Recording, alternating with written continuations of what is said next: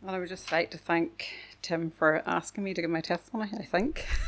I did ask him earlier, did he have a plan B? But he said no. so I'm going to start off with Psalm 37, verse 4 and 5. Delight thyself also in the Lord, and he shall give thee the desires of thine heart. Commit thy way unto the Lord, trust also in him, and he shall bring it to pass.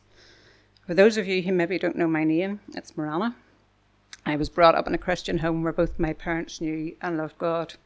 I was the middle child in the family, having two older sisters and two younger brothers. I have very fond memories of my childhood and things we got up to as kids. In our home, we started every day in a word of from God and ended it in the same way. I was brought up in the Baptist church where we attended morning and evening services, also Sunday school and Adventures Good News Club. I knew from a young age that I needed to be saved and to ask Jesus to come into my heart to take away my sin. At the age of 10, I attended a film night in Rathfriland Baptist Church. The film was called Thief in the Night. Through watching this film, I could picture myself as being like Patty. She knew what she needed to do to get to heaven, but did nothing about it. She ended up being left behind to face the tribulation. That night, as we travelled home to Kilkeel, I asked Jesus to come into my heart, that I didn't want to be left behind when he would come back. When reaching home, I told my parents what had happened, and they were overjoyed. However, being saved at a young age, I always found myself questioning my salvation, and it was through a sermon being preached in Warrenpoint Baptist that I spoke to the pastor afterwards. I rededicated my life to Christ, and I came out of that feel- meeting feeling like a new person. I lost all desire to listen to pop music, couldn't wait to tell my friends, although many of them didn't have much to say, and was baptised the following week. At the age of 20, I met Adrian. We were married a year later. However, married life wasn't quite how I imagined it. I attended things in the church a lot on my own and soon realised that not only had I married Adrian, but also his parents. the year 2000, I had my first child, Catherine. I knew that my responsibility as a parent was to teach her and the other children I may have to follow Jesus. Following Catherine, I went on to have James and Aaron, but married life was a bit of a struggle. I'm not saying it was all bad, there were some good times, but I had married a workaholic who really didn't have much time for things of God. As he grew his business, pressure minded, and with pressure, many problems arose. During my pregnancy with Aaron, I changed as a person. I started to stand up for myself, which didn't always go down that well with Adrian or his dad. I walked out on my marriage on two occasions. The first time was only for a few days, but the second was for four months. The second time I left, I had four kids. Anna was a few years old. An incident had taken place in the home, and after a weekend of deciding whether I should stay or go, I decided I needed to go. I had a lot of peace about it. I knew that it was something I had to do.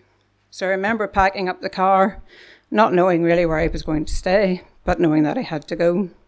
Mum took the kids in her car, and we headed for my sister's in Castlewellan.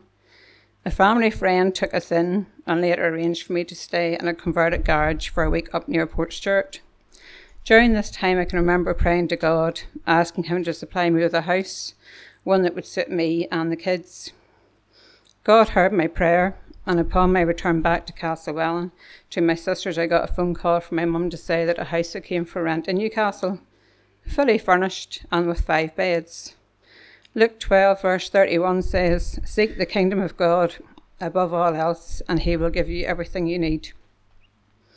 So after a month or so had passed, Adrian made a confession of having asked Jesus into his heart, and he wanted to make things right and to work through our problems.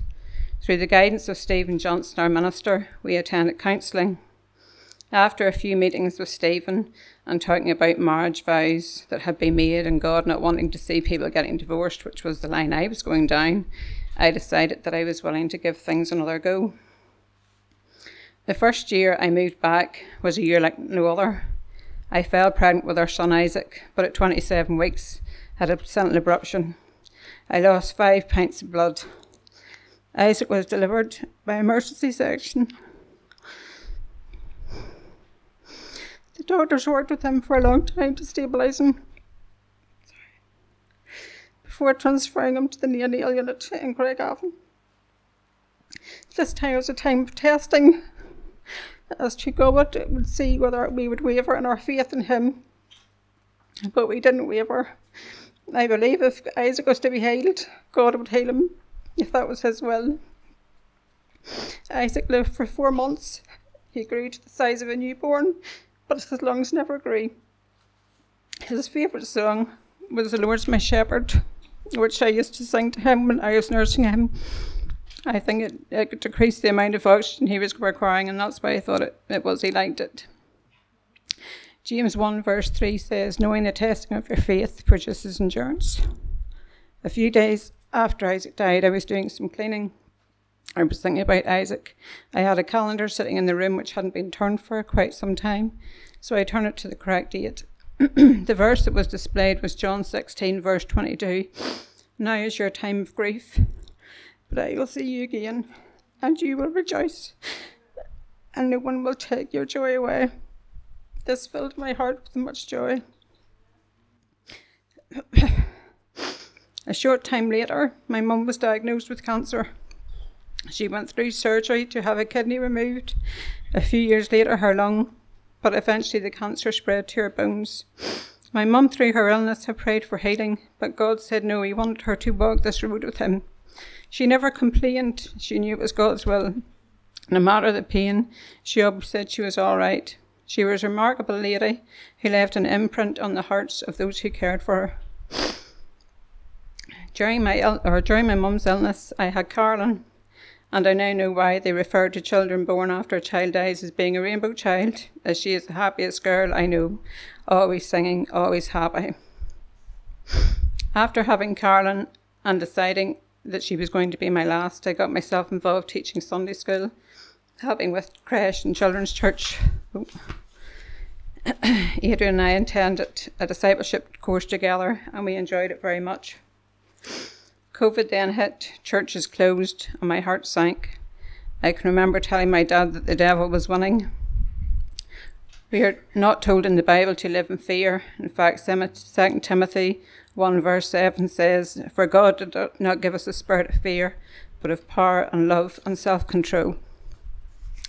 Last summer, Roberta invited Adrian and I to come down to hear Tim preach. We really enjoyed the ministry, and so when churches opened to indoor worship, I came down with Roberta. I brought my daughter the following Sunday. Coming here has been a blessing in many ways. No longer do I have to battle with my kids to get them to come to church. They usually leave before I do. Tim's ministry has blessed us as a family, and I'm excited as we move on as to what God is going to do next.